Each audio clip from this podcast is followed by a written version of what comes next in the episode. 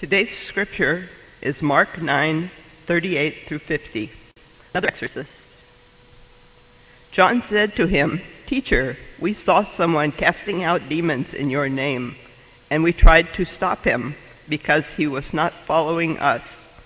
But Jesus said, Do not stop him, for no one who does a deed of power in my name will be able soon afterwards to speak evil of me.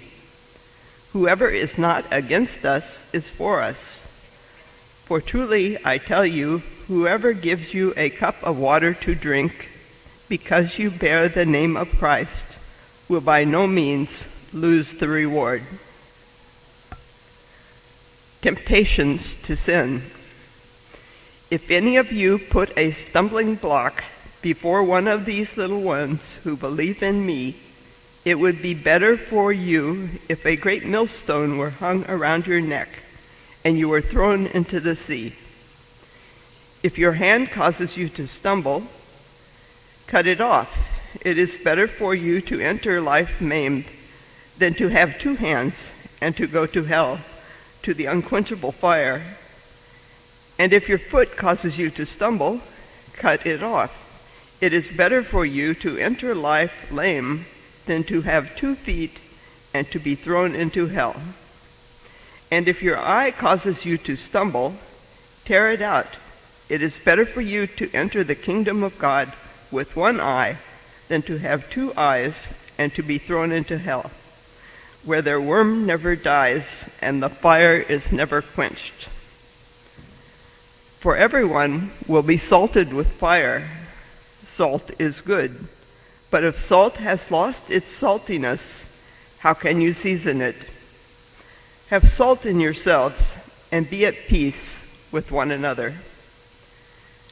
This is our faith and faithful struggle. Thanks be to God.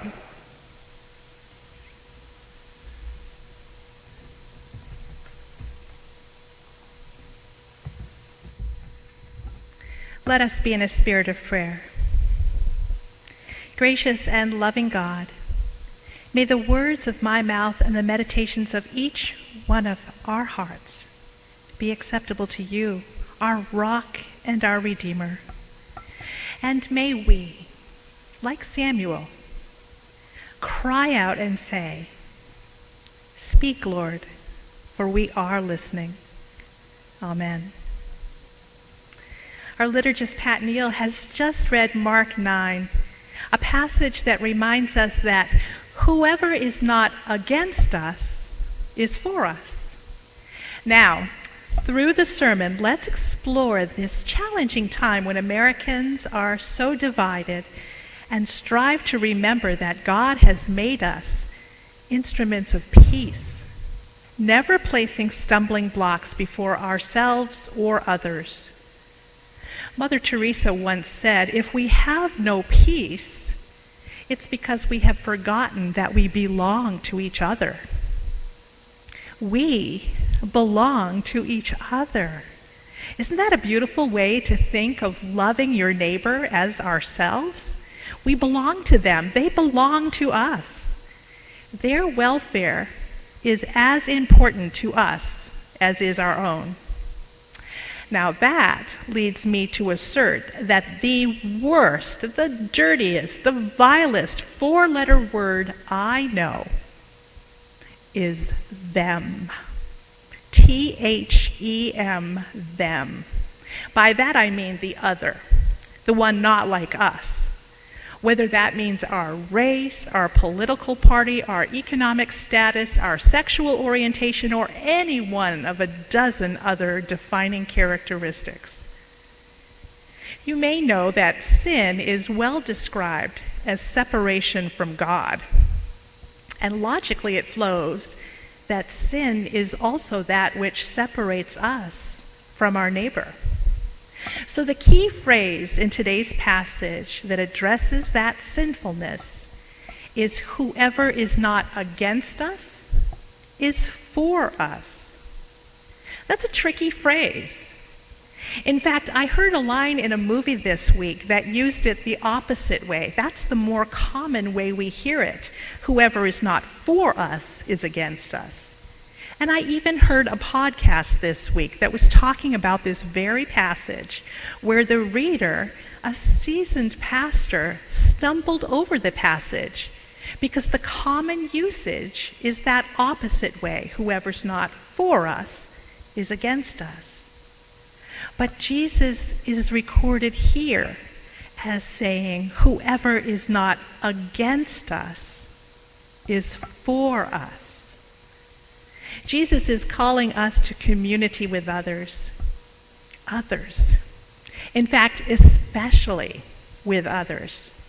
Throughout Jesus' teachings, he reminds us to be generous in grace to all of God's beloved children. Jesus is often imagined as a gentle person with flowing hair and a loose fitting garment, picking up children, spouting words of kindness and generosity. But in this passage, he quite clearly condemns the sin of separation and judgment of others as less than worthy of our consideration. If you can, give me the next slide, please. Jesus doesn't pull any punches with these very serious statements. If we interfere with others' ability to experience the love of God, he says it's like a millstone about your neck thrown into the sea. He says if your hand is offending you, is sinful, is promoting this dissension between yourself and others, cut it off. He tells us to cut off our feet if they are promoting such sin, tear out our eye. These are threatening words. But all the while, he is defending the children.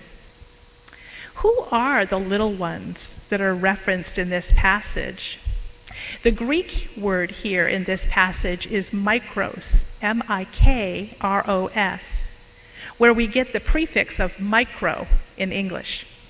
You know, words like microwave and microscope and microphone.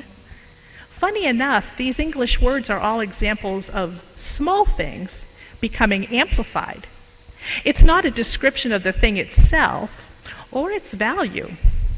Microwaves, small waves, energize water molecules in food to heat them up.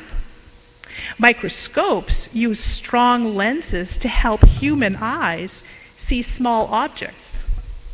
And people speak into a microphone to amplify quieter sounds. When you hear micros, don't just think about the smallest of a thing. Think about the ways we can amplify and witness that thing in a more accessible way. Micros can refer to size or age or time or quantity, even rank or influence. It is found elsewhere in Mark 4 to describe the smallness of the mustard seed. Small things can become powerful. Mustard seeds, though small, are easily spread because they are small. Theologian Candace Simpson writes, but let's not get too metaphorical. Most of us think about children when we hear the phrase little ones. She says children are a protected class in Jesus' economy. He frequently speaks positively about children and prioritizes them in his healing work. So let's think about the ways that stumbling blocks are set in the way of children in today's world. Consider the children who are being surrendered to the mathematical likelihood of contracting COVID 19 because adults with power have presented themselves as stumbling blocks to children's safety in the pursuit of education in person in those public spaces where masks are optional or worse, that mandates are forbidden. It is children who are paying the price. There have been school board meetings where anti maskers have protested for their right not only to infect other adults, but to assume that children will inevitably contract the deadly virus. CBS News reported during the first week of September that children made up 22% of weekly U.S. cases as schools are opening up because there is no consistent protocol for children in schools. And this is something that we as adults have choices to make, have stands to take so that the children are not harmed. Experts have noted that the numbers of child COVID cases have increased nearly fivefold between August and September of this year. And this is mainly thanks to the highly contagious nature of the Delta variant, the more aggressive cousin of the first few strains of coronavirus. And because children are not yet eligible for the vaccines, it puts them and their families at risk. The Center for Disease Control, which has given contradicting information over the span of the pandemic, has recommended that schools prioritize in person learning, and they have also recommended indoor masking for all people, as well as three feet of physical distance to reduce transmission risk. But in schools in these under resourced districts, especially those that serve students of color, these mitigating measures are insufficient. How does one maintain healthy ventilation if you have no windows? How can children eat if they have no outdoor space? How can students get the help they need if there are more school safety agents on site than school nurses and guidance counselors? So you hear, of course, in this that Candace Simpson is talking about those places in the inner city where people of color have less grand buildings than we might here in Concord. She completes her statement by saying Jesus' warning seems less like a threat and more like a statement of fact. The more we place stumbling blocks before these little ones, the closer we are to our own demise. So let's look at that next slide. The passage shows a divide between people, between those casting out demons in Christ's name, but according to the disciples, not following them. So these people that we're talking about are following Christ, just not following the disciples. So the disciples say to Jesus, We tried to stop that guy because he was not following us. And Jesus admonishes them, Don't stop him, for no one who does a deed in the power of my name will be able soon afterwards to speak evil of me. Because whoever is not against us is for us. One of the best team building strategies I know for a group of people is to face an external adversary rather than fight against each other. For instance, the weather when camping. Rather than to fight each other about which sleeping bag we should have brought or you forgot the good knife, for the people to band together against a rainstorm or a windstorm, it inevitably builds those relationships and can lead to a lot of laughter. Politically and socially, we need to act with grace and generosity to those who may not be following us, but are following Jesus' way of good intentions and good deeds. One spiritual discipline that I find helpful is contemplating art. And so I'd like us to share an image to illustrate this idea of whoever is not against us is for us. So if we look at that next slide, Deborah, we see an image of two groups of people. They appear to be separated by an obstacle, and in this case, it's train tracks. There are logical reasons for what you are seeing in this photo. It is actually a train station in India. Some people are waiting for a train headed in one direction on one side, and some people are waiting for a train probably headed in the other direction on the other side. And the bridge is simply a simple way to get to the other side. But when we contemplate this photo as a spiritual exercise, we could focus on the obstacle. Think deeply about that obstacle. Going down in order to go up. We obviously know that we should not step onto train tracks, they are dangerous. But if we know that no train is coming, they are not insurmountable.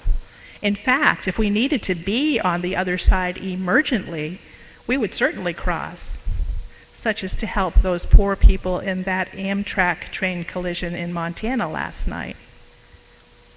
But returning to the picture for a moment, what spiritual characteristic might those tracks represent? Perhaps an opportunity to move in a new direction?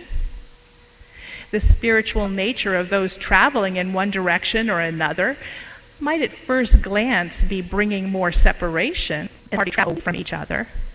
But what if we consider that they are actually moving toward something, perhaps to their homes and families? What about that bridge? Literally, we understand that it is built in a shape to accommodate the train passing below it. But one spiritual attribute might be that those stairs ascend, an idea that normally connotes heaven or an aspiration towards something better and higher. They also carry the individuals towards the groups from which they are currently separated. Our aim should be to build bridges between ourselves and others, to find connections.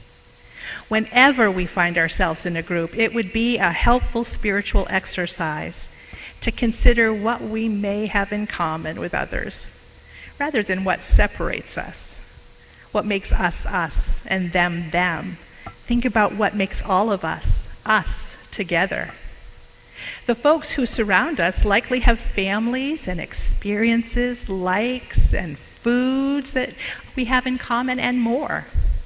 I know I was delighted this week to learn that someone who is a friend enjoys the same radio program that I do. And if we look at this next slide, we see that familiar um, piece of the scripture that talks about that cup of cold water. Jesus reminds his complaining disciples that truly I tell you, whoever gives you a cup of water to drink, because you bear the name of Christ, by no means loses the reward, thereby reminding them that our neighbor is to be loved just as we love ourselves, just as God loves us. And if we look at this next slide, because whoever is not against us is for us, and that us is Jesus and those who bear the name of Christ. I'd like to believe that it's a universal us, all of God's beloved children, regardless of our race, our political party, our economic status, our sexual orientation, or any other dividing line. We should all be pulling in the same direction, transforming the world for good in the United Methodist Church, in the United States.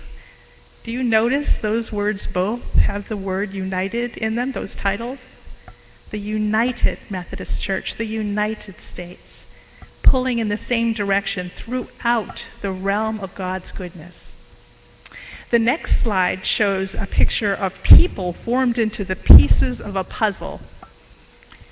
We can still maintain our beliefs and our individuality and belong to each other one of the things those of us who participated in the Liquid Church study last summer discovered was that the church is a place where people can belong, and what people seek is belonging.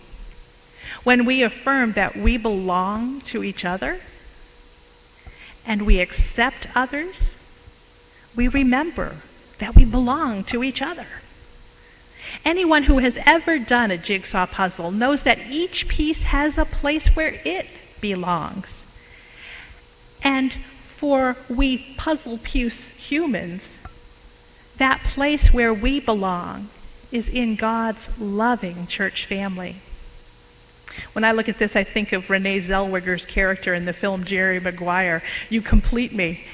That we need all the pieces of the puzzle to come together, to complete the puzzle. We are at our best when we come together and complement each other's talents and contributions. You bring a little of this, I bring a little of that. And you heard Miss Christina say that salt is necessary to bring out the sweetness and to curtail the bitterness.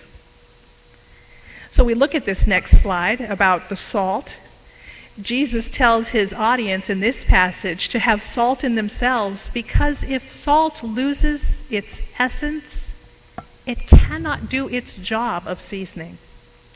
He's telling us to remember our job. Wasn't it a Patriots mantra a couple of years ago? Do your job. To remember the essence of who we are as Christ's followers.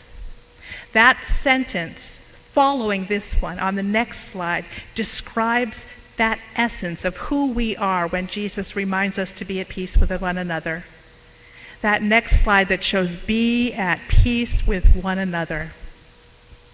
Be at peace with one another. Do not forget that we belong to each other. May it be so. Thanks be to God for this indescribable gift. Amen.